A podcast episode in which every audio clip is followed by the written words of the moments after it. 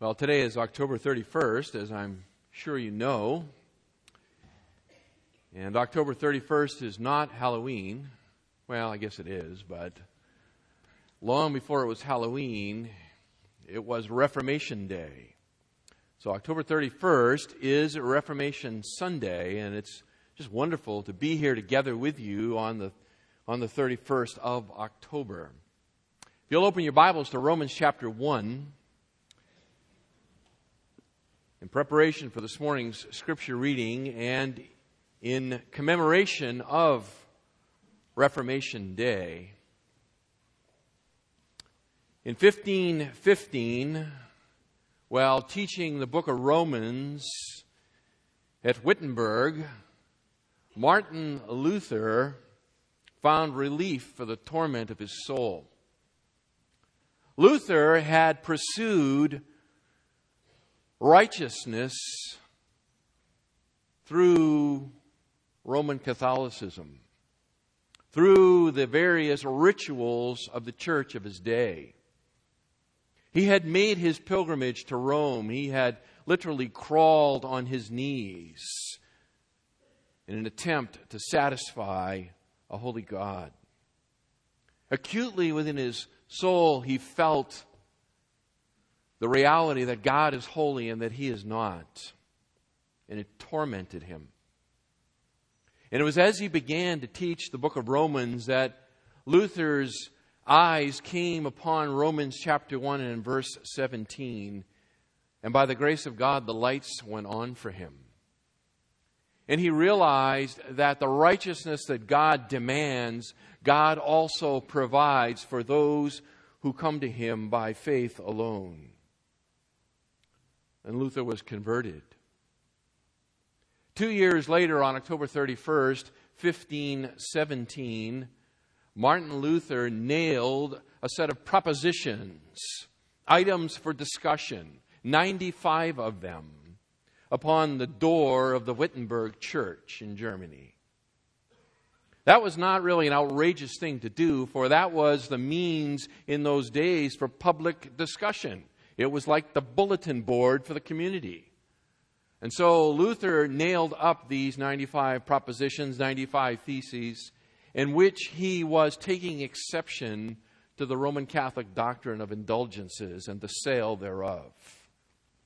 That firestorm created by that document is marked by most historians as the official beginning of the Protestant Reformation of which we are the inheritors of such grand truth.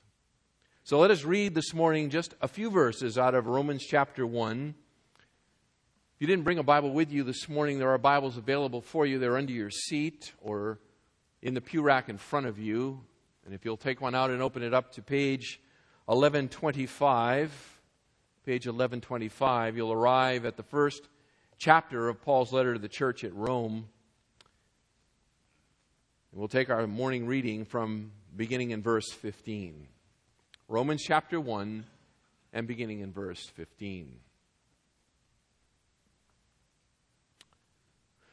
Paul says, Thus, for my part, I am eager to preach the gospel to you also who are in Rome. For I am not ashamed of the gospel for it is the power of God for salvation to everyone who believes, to the Jew first and also to the Greek. For in it the righteousness of God is revealed from faith to faith, as it is written, The righteous man shall live by faith. Let's pray.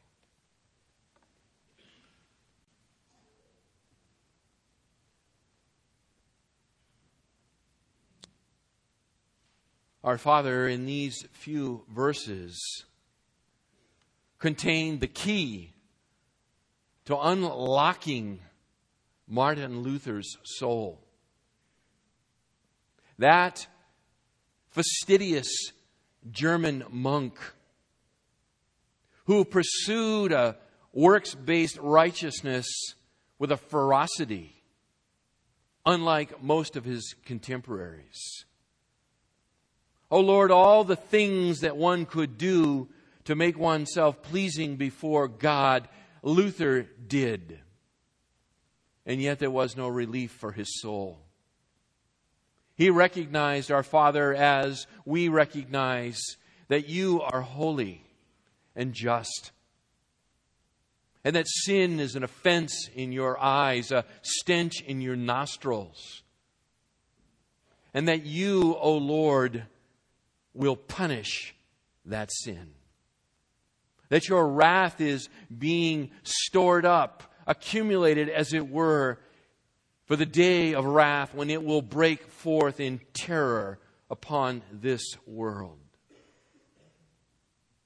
O oh Lord, Luther acutely understood these things, and he was tormented by the truth of it. And then that day, O oh Lord, by your grace, you opened his eyes. There in verse 17 of chapter 1, Luther came to realize the reality that the righteousness you demand, you provide through Jesus Christ, your Son. And that it is His death on a cross, His atoning sacrifice, His righteous life that satisfies your holy law, and it is ours by faith. When we believe upon Him, when we turn from our self effort to Him, when we flee to His cross and by faith hang on tight, that you look upon us and you are satisfied, that our sin has been atoned for, that we have been wrapped in the righteous robe of Christ Himself. Not a righteousness of our own making, but an alien righteousness, a righteousness that is not ours, but is one that has given to us, imputed to us by faith. O oh Lord, like Luther, our eyes have been opened. We have come to be set free. We rejoice in the glory of the gospel of Jesus Christ. We gather here even now this morning that we might celebrate what you have done. Oh Lord, it is good as well to be here on October 31st. It is glorious that Reformation Day falls on a Sunday. What better place for your people to be? There is none than to gather here together worshiping our God and mutually encouraging one another. Oh Lord, we think of those who would love to be here this morning in our midst, but cannot because of age or infirmity, because of sickness which has laid them aside. And, oh Lord, we pray for your mercy and your grace upon them. We pray that you would strengthen them in the inner man, that their faith would grow strong even this day. O oh Lord, that you would motivate our hearts to extend ourselves in ministry, not just to those who are our friends, but those, O oh Lord, who are part of this body and need our ministry among them.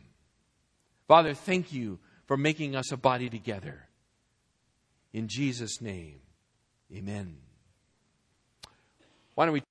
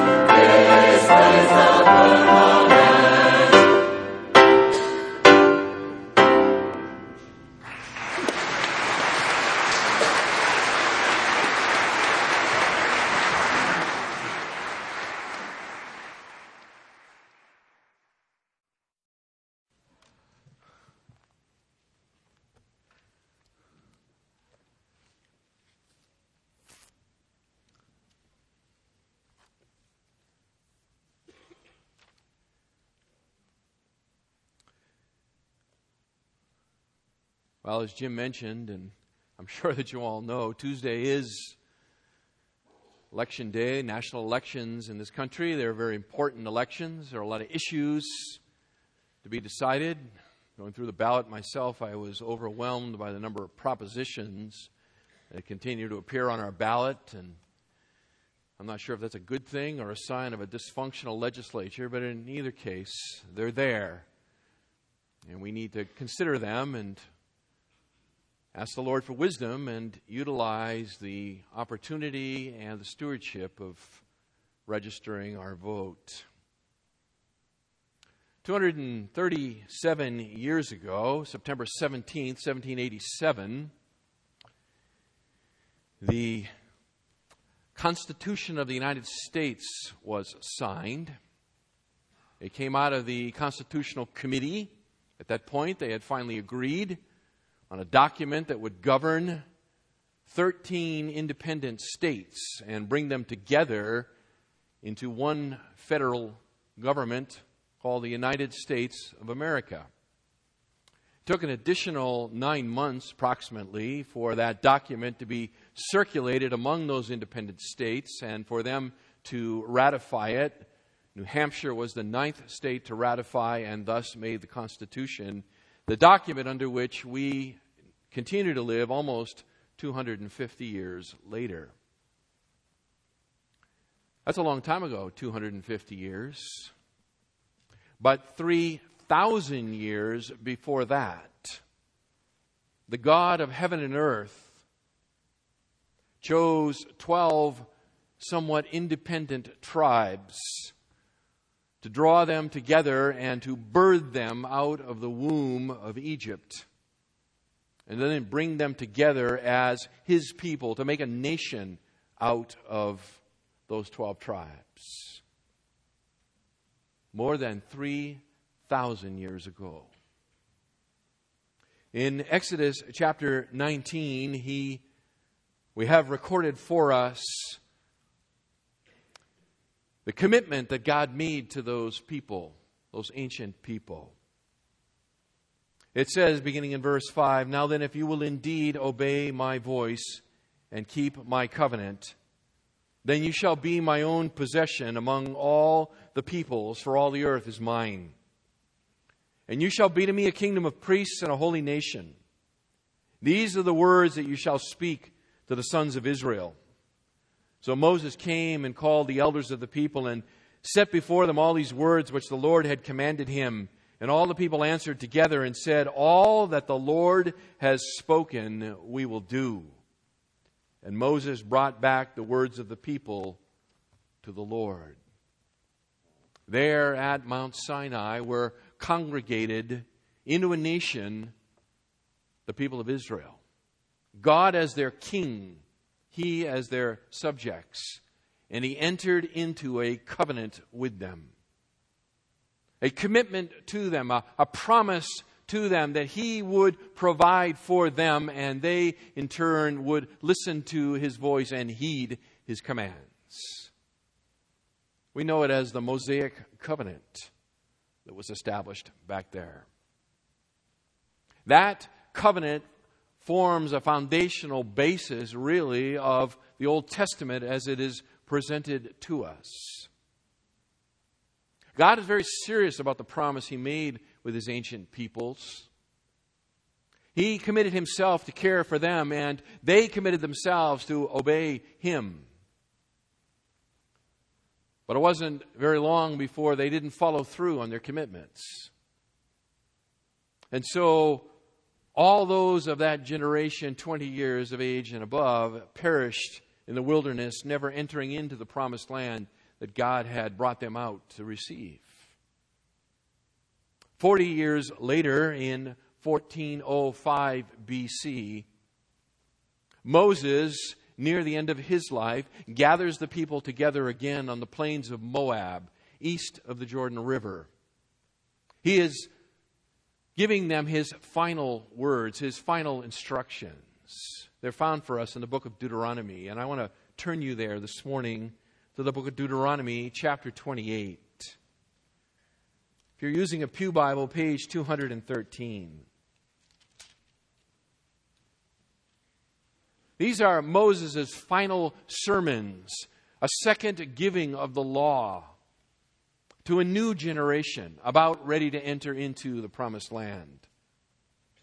And in Deuteronomy 28 and following, he is going to remind the people of the seriousness of their commitment to God and how seriously God takes that commitment.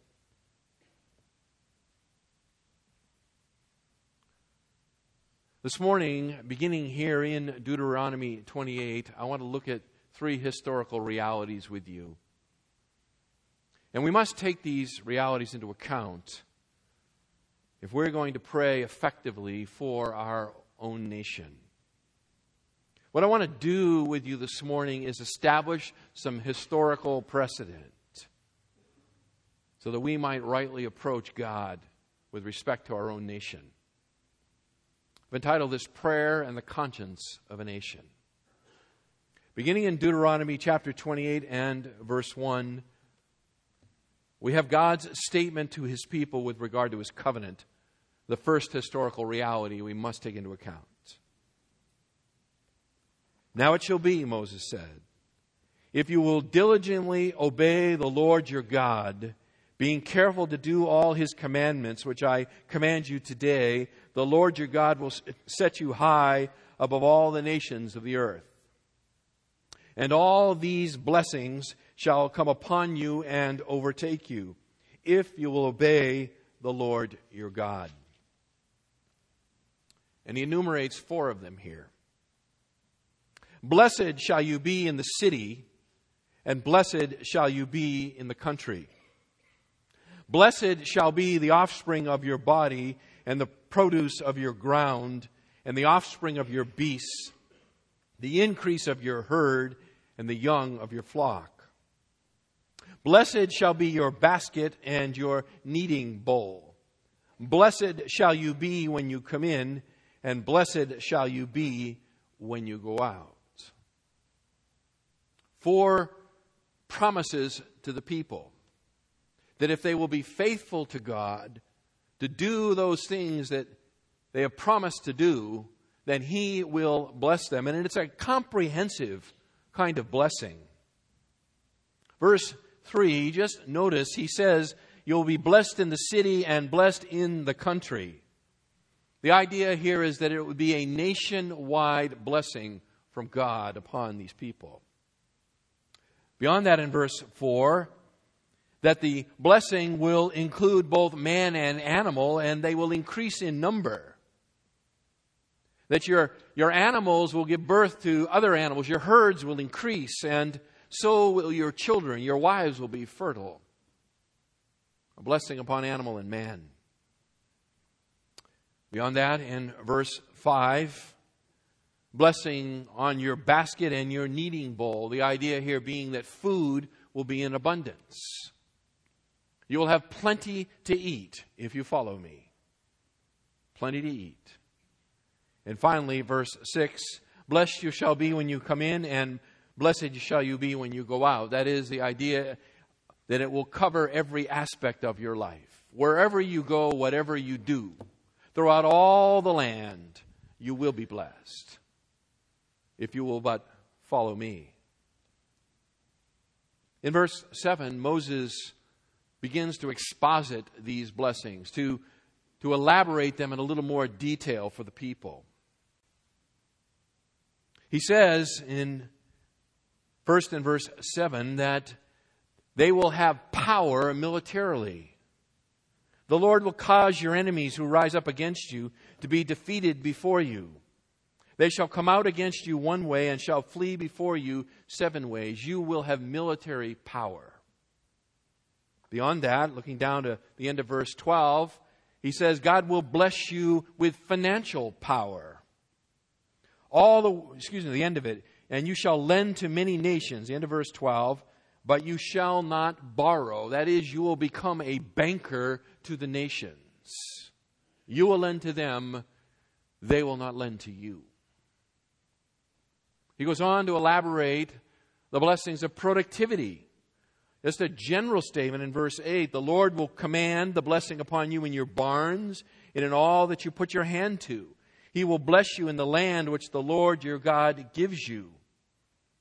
A blessing of fertility down to verse 11. The Lord will make you abound in prosperity, in the offspring of your body, and in the offspring of your beast, and in the produce of your ground, in the land which the Lord swore to your fathers to give you. That is, you will have crops in abundance, herds beyond number.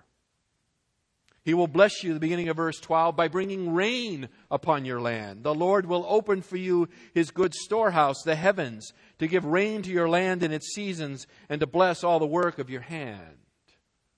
Israel is a dry climate. It's kind of like Southern California here. It relies on seasonal rains to produce crops If the seasonal rains do not come, there's no means of irrigation, the crops will fail and the people will starve. And so God says, If you follow me, I will bring rain in its season upon your land. He blesses them as well with preeminence, verses 9 and 10, in terms of their reputation. He says, The Lord will establish you as a holy people to himself as he swore to you. If you will keep the commandments of the Lord your God and walk in his ways, so all the peoples of the earth shall see that you are called by the name of the Lord, and they shall be afraid of you. You will be a, a nation of great reputation from one end to the other. People will know the nation of Israel. And he will bless you in your leadership verses 13 and 14. And the Lord shall make you the head and not the tail. And you and only and you only shall be above and you shall not be underneath. That is you will be preeminent among the nations. If you will listen to the commandments of the Lord your God, which I charge you today to observe them carefully, and do not turn aside from any of the words which I command you today, to the right or to the left, to go after other gods to serve them. Amazing set of promises to these people. If you will follow me, I will prosper you. Not in a vague and generic way, but in a very specific way that will make you stand out among the nations of the world. They will know that you are my people and that I am your God. But if you do not follow me, if you do not follow me, I will curse you God says. And beginning in verse 15, he enumerates those curses. Verse 15, but it shall come about. If you will not obey the, the Lord your God, to observe to do all his commandments and his statutes, which I charge you today, that all these curses shall come upon you and overtake you. Cursed shall you be in the city, and cursed shall you be in the country. Cursed shall be your basket and your kneading bowl. Cursed shall be the offspring of your body, and the produce of your ground, the increase of your herd, and the young of your flock. Cursed shall you be when you come in, and cursed shall you be when you go out. Four curses he calls down upon them each one corresponding to the blessing that he had previously enumerated. If you will not heed my voice, he says, if you will not fulfill the commitment you made to me, then I will surely curse you. Beginning in verse 20 and running all the way to verse 68, the end of that chapter, Moses exposits the meaning of that curse. Six times as much material given over to the specifics of the curses as was given to the promise of the blessings. God is very, very serious. It is this fundamental understanding of God's relationship with his people that lays the basis of our understanding of the prophets of the Old Testament. All that comes after this is built upon these truths. If you will obey me, I will bless you. But if you disobey me, I will surely curse you. Not in a vague and generic way, but in a very specific way. I will crush you and your land.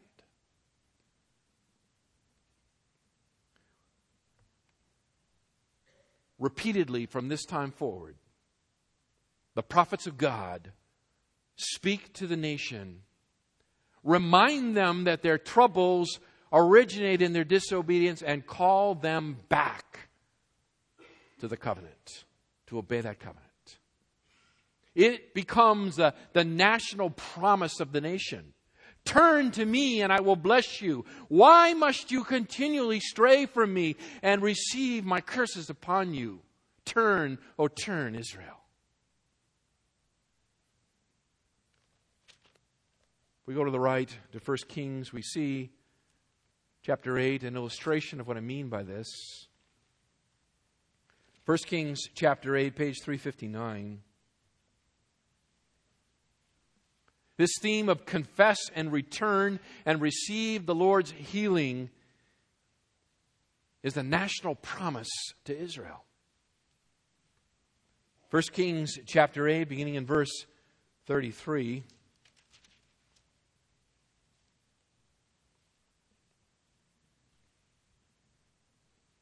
Solomon here praying the dedication of the temple.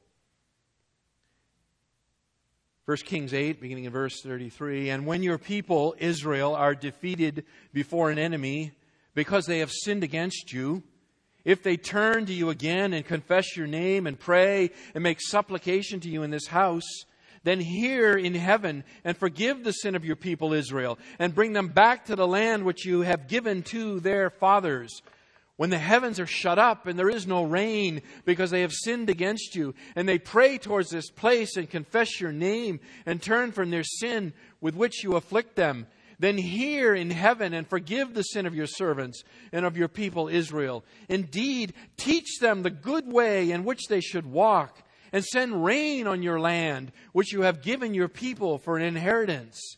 And if there is famine in the land, if there is pestilence, if there is blight or mildew, locust or grasshopper, if their enemy besieges them in the land of their cities, whatever plague, whatever sickness there is, whatever prayer or supplication is made by any man or by all your people Israel, each knowing the affliction of his own heart and spreading his hands toward this house, then hear in heaven your dwelling place and forgive and act and render to each according to his ways, whose heart you know, for you alone know the hearts of all the sons of men, that they may fear you all the days and that they may live in the land which you have given to our fathers.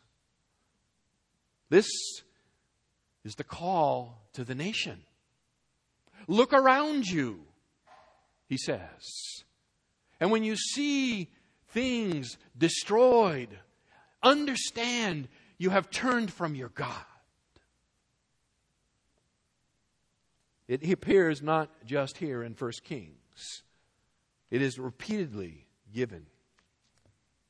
Second Chronicles, we could turn there, and I direct you to do that. Second Chronicles chapter 6, page 450.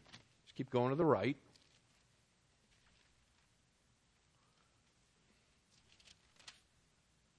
Solomon again, a little more abbreviated version. Second Chronicles chapter 6 and page 26.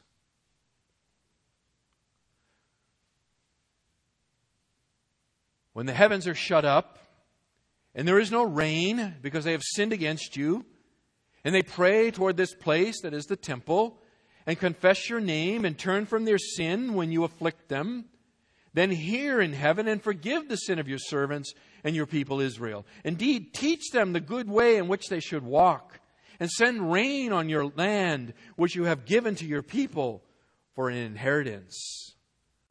And if there is famine in the land, if there is pestilence, if there is blight or mildew, if there is locust or grasshopper, if their enemies besiege them in the land of their cities, whatever plague or whatever sickness there is, whenever prayer or supplication is made by any man or by all your people Israel, each knowing his own affliction and his own pain, and spreading his hands out toward your house, then hear from heaven your dwelling place. O Lord, when your people turn, hear their cry, and heal their land. And indeed, turning over one more chapter, to Second Chronicles chapter 7, that's exactly what it says. Second Chronicles chapter 7 and verse 13.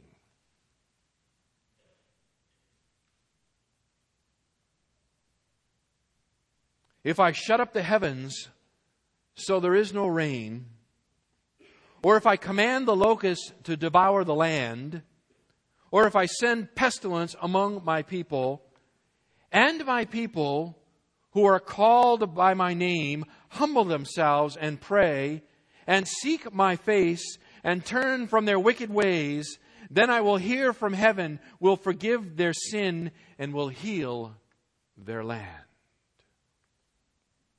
If they will turn back to me, I will heal their land. I will lift the famine. I will bring the rain. I will restore the productivity of my ancient land.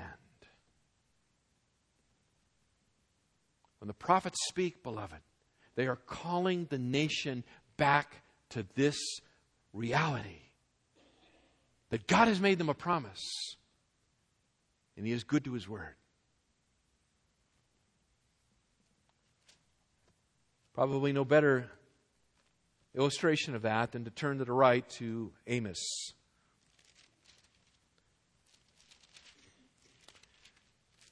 Ezekiel, Daniel, Hosea, Joel, Amos. There we go. Amos. That's back in the pages of your Bible where they're all white and they stick together. Okay? Amos chapter 4, page 915, if you're using a Pew Bible. Amos chapter 4.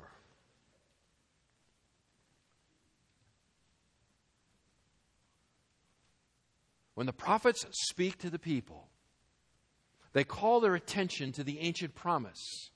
They say, Look around you, see your problems, and remember you have turned from your God. Turn back to your God, and he will heal your land. The prophet Amos, beginning in verse 6 of chapter 4. But I gave you also cleanness of teeth in all your cities. It's a great expression, by the way. Cleanness of teeth. This is a curse. This is not a blessing. Okay? It's not a promise of dental hygiene. This is a promise of there's nothing stuck between your teeth because you lack bread in all your places. Verse 6. Yet you have not returned to me, declares the Lord. And furthermore, I withheld the rain from you while there were still three months until the harvest. Then I would send rain on one city, and on another city I would not send rain. One part would be rained on, while the part not rained on would dry up. Two or three cities would stagger to another city to drink water, but would not be satisfied. Yet you have not returned to me, declares the Lord. I smote you with scorching wind and mildew, and the caterpillar was devouring your many gardens and vineyards, fig trees and olive trees. Yet you have not returned to me, declares the Lord. I sent a plague among you after the manner of Egypt. I slew your young men by the sword along with your captured horses, and I made the stench of your camp rise up in your nostrils. Yet you have not returned to me, declares the Lord. I overthrew you as God overthrew Sodom and Gomorrah, and you are like a firebrand snatched from a blaze. Yet you have not returned to me, declares the Lord. Amos is reaching back into Deuteronomy 28, and he is very specifically saying, These things have come upon you because God has sent them to you to break your proud and stubborn hearts and to turn you back to Him, and yet you will not come back. You will not come back. God has a covenant with His people Israel. He is in covenant with His people Israel. If they will obey, he will bless them. But if they turn from him, he will curse them. Second historical reality is Daniel's prayer. Turn back to the left to Daniel chapter 9, page 893.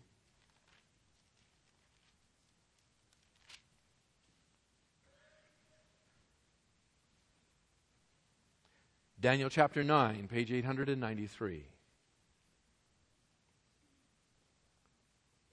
This prayer, recorded for us in Daniel chapter 9, is a relatively famous prayer.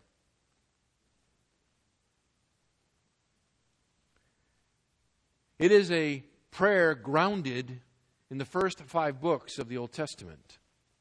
In particular, it is a prayer grounded in chapter 28 of the book of Deuteronomy.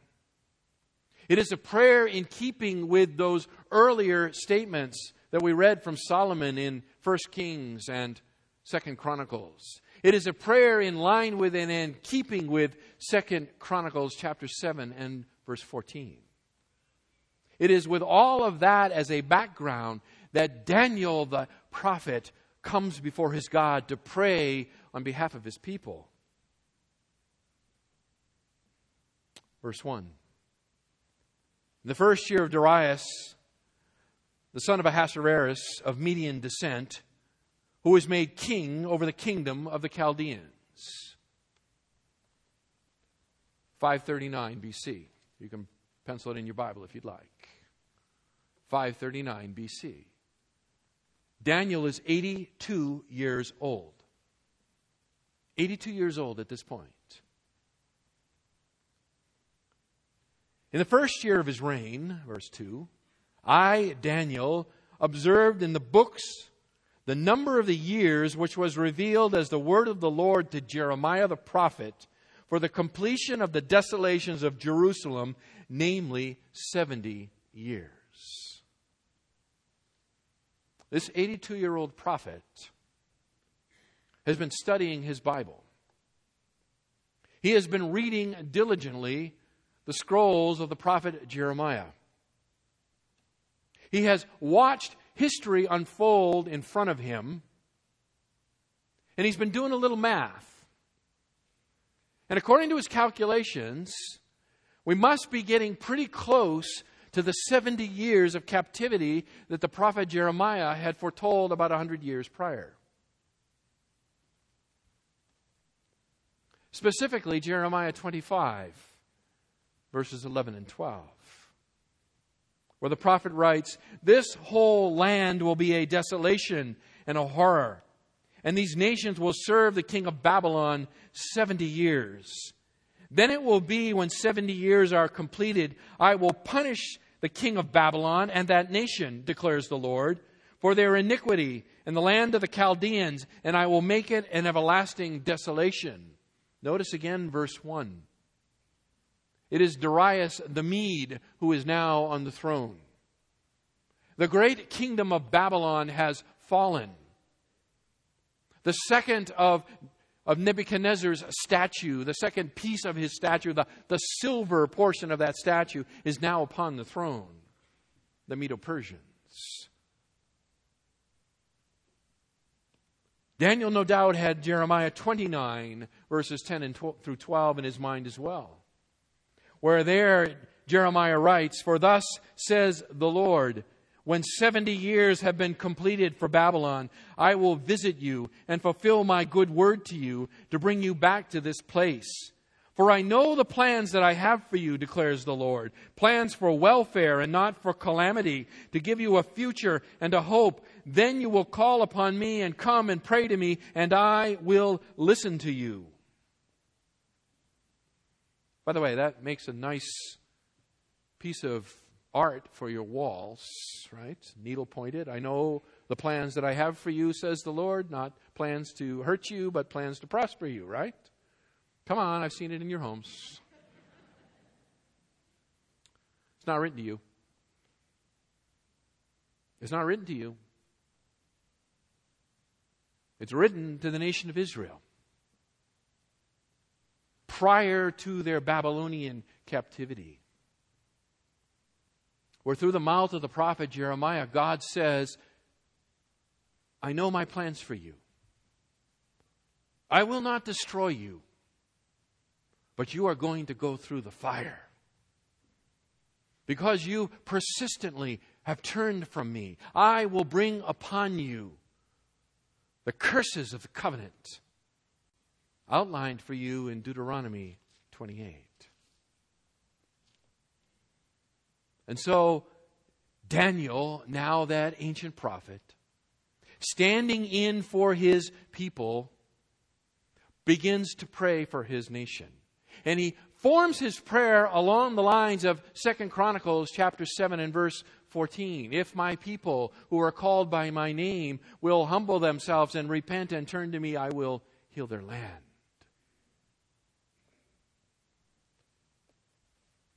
Beginning in verse 3, Daniel says, So I gave my attention to the Lord God to seek him by prayer and supplications with fasting, sackcloth, and ashes. Daniel's prayer, by the way, I'll just read it for you in a minute here. It has two essential parts.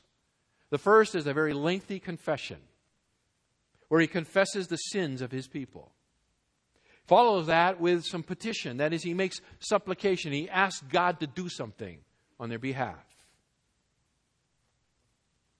And then, beginning in verse 20 and running to the end of the chapter, God sends him an answer.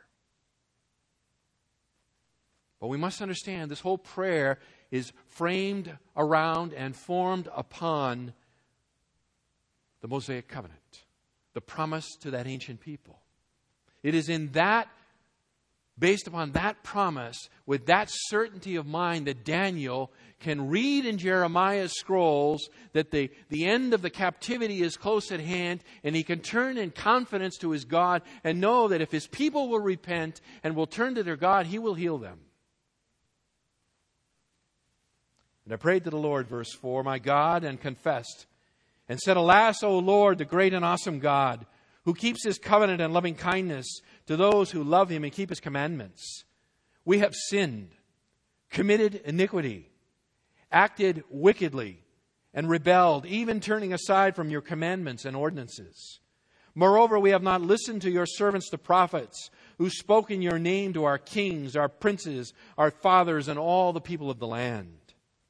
Righteousness belongs to you, O Lord, but to us open shame, as it is this day to the men of Judah, the inhabitants of Jerusalem, and all Israel, those who are nearby and those who are far away in all the countries to which you have driven them, because of their unfaithful deeds which they have committed against you. Open shame belongs to us, O Lord, to our kings, our princes, and our fathers, because we have sinned against you. To the Lord our God belong compassion and forgiveness, for we have rebelled against him nor we have, have we obeyed the voice of the Lord our God to walk in his teachings, which he set before us through his servants, the prophets. Indeed, all Israel has transgressed your law and turned aside, not obeying your voice. So the curse has been poured out on us, along with the oath which was written in the law of Moses, the servant of God, for we have sinned against him. Thus he has confirmed his words, which he had spoken against us and against our rulers who ruled us to bring on us great calamity. For under the whole heaven there has not been done anything like what was done to Jerusalem. As it is written in the law of Moses, all this calamity has come on us, and yet we have not sought the favor of the Lord our God by turning from our iniquity and giving attention to your truth. Therefore, the Lord has kept the calamity in store and brought it on us for the Lord our God is righteous with respect to all his deeds which he has done, but we have not obeyed his voice. And now, O Lord our God, who have brought your people out of the land of Egypt with a mighty hand, and have made a name for yourself as it is this day, we have sinned, we have been wicked. That's a confession. And then he turns and begins to make supplication. O Lord, verse 16, in accordance with all your righteous acts, let now your anger and your wrath turn away from your city, Jerusalem. your holy mountain. For because of our sins and the iniquities of our fathers, Jerusalem and your people have become a reproach to all those around us.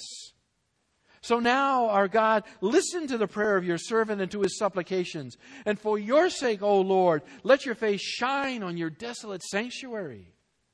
O my God, incline your ear and hear. Open your eyes and see our desolations and the city which is called by your name.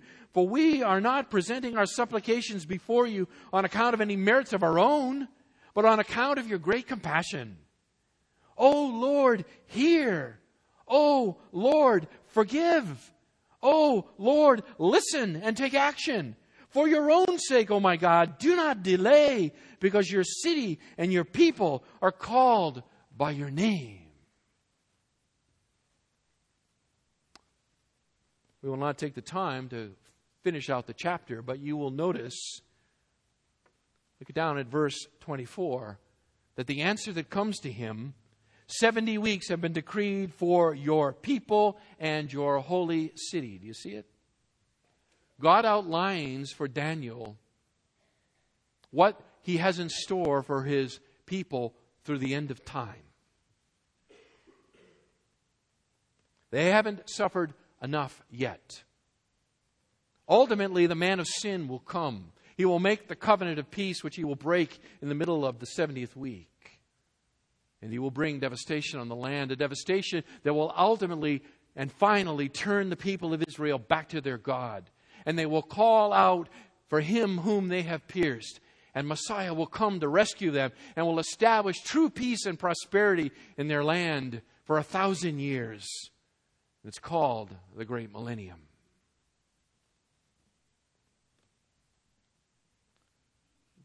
God's covenant with Israel.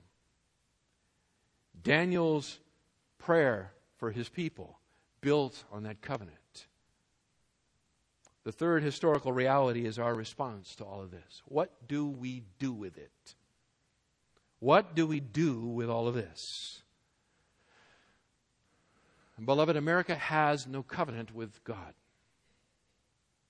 There is no national covenant, no national promise from God to us. There has only been one nation in the history of the world that has ever had a direct and personal promise from God, and that is Israel.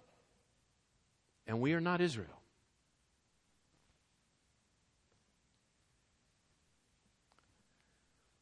Daniel's prayer here is not a prayer for America.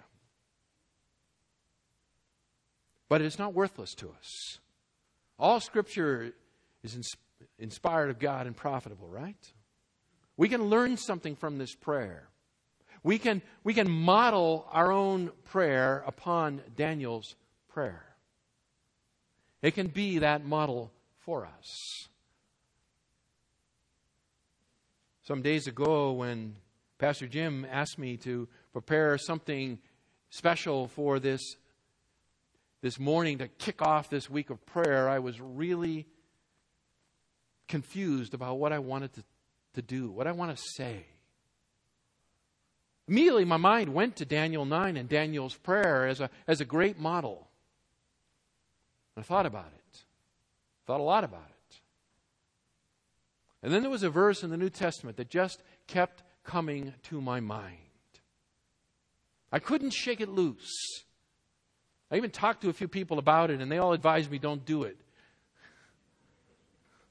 And I'm going to do it anyway because I couldn't shake it loose.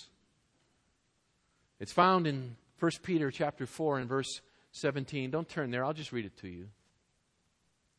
Peter says, For it is time for judgment to begin with the household of God. It is time for judgment to begin with the household of God. I couldn't get away from that verse. As I thought about prayer and the conscience of a nation, I couldn't get away from that verse. And so I have written a prayer for us, a prayer for the evangelical church. Now, I'm not a prophet. I'm not. I'm just a pastor of a local church. And I am acutely aware of my own sin and shortcomings, believe me. So I, I don't do this by standing aloof from either you or the church at large. I'm very much a part of it all. But I think we got a real problem. I think that before we seek to pull the speck out of the eye of our culture at large, we need to first remove the massive log that sticks out from our own eye. It is time for judgment to begin with the household of God. there is any hope of reforming this nation, it must begin with God's people. Before I read that prayer, I'm going to ask the musicians to come up here now, please. Come find your seats. I'm going to test your ability to concentrate this morning. We just let you know what's going to happen. I've asked them to come up now so there won't be a lot of moving around later. I have written out a prayer that I'm going to read. I did this because I spent a long time writing it because I wanted to say what I wanted to say. And I didn't trust myself if I didn't write it out. So I'm going to read it. It's going to require your powers of concentration to listen to a prayer of this length. When I finish, the instrumentalists will play softly for about a minute. That will be your time for your own private meditation. It's also a time for those of you who need to get to the back door to go to the back door. When they finish that minute long musical devotion time or meditation time, you will be dismissed. Okay? So that's what we're going to do. After the music stops, you will be dismissed. Now, as I read this prayer, it's not going to be true of all of us. We're not going to be all equally guilty of everything. Some things won't apply to you, some things will. Listen, and amen in your heart those things which are true of you. So, although we are not all guilty of the same offenses, we are all equally guilty before God. May God grant us the grace to change. Pray with me.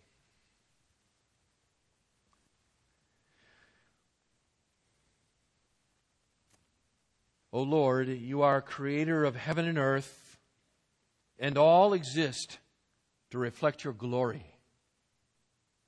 We are your people, called out of darkness into your marvelous light, saved by the blood of Jesus, and sealed by your Holy Spirit unto the day of redemption. You have given us a new heart, and our desire is to worship you, but our obedience is faulty and the temptations of the world, the flesh, and the devil are strong. We live among a people who are in open rebellion against you. Yet, in honesty, we need look no further than our own reflection to see the manifestations of that same rebellion. So rather than sit in judgment upon their sins, O Lord, we take this time to confess the sins of our own house. Our Father, we have sinned against you financially, in that both publicly and privately, we have relentlessly pursued for decades a lifestyle of conspicuous consumption, fueled by an insatiable appetite for debt. As individuals, we have borrowed the inflated equity from our homes to finance our lavish and materialistic lifestyles.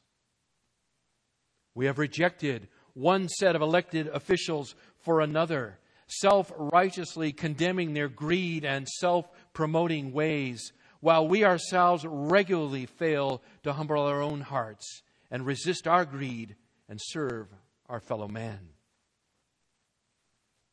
We have also sinned against you morally by decrying the sewage that pours forth from Hollywood while at the same time filling their coffers with the money that you have entrusted to our care. Too many of our pastors condemn the vile and soul damning perversion of pornography, all the while gripped by their own dark and shameful lusts. O oh Lord, what hope do your people have when even their leaders seem powerless to resist? We justly condemn the perversion of homosexual marriage, yet make a mockery out of heterosexual marriage by a divorce rate indistinguishable from society at large. We speak and write about family values, yet are mostly silent while our own young redefine the boundaries of morality in terms of modesty, sexual promiscuity, alcohol, and drugs. Furthermore, we have sinned against you evangelically in that we lament the erosion of authority, yet have contributed to it by our unwillingness to come under submission to the Word of God.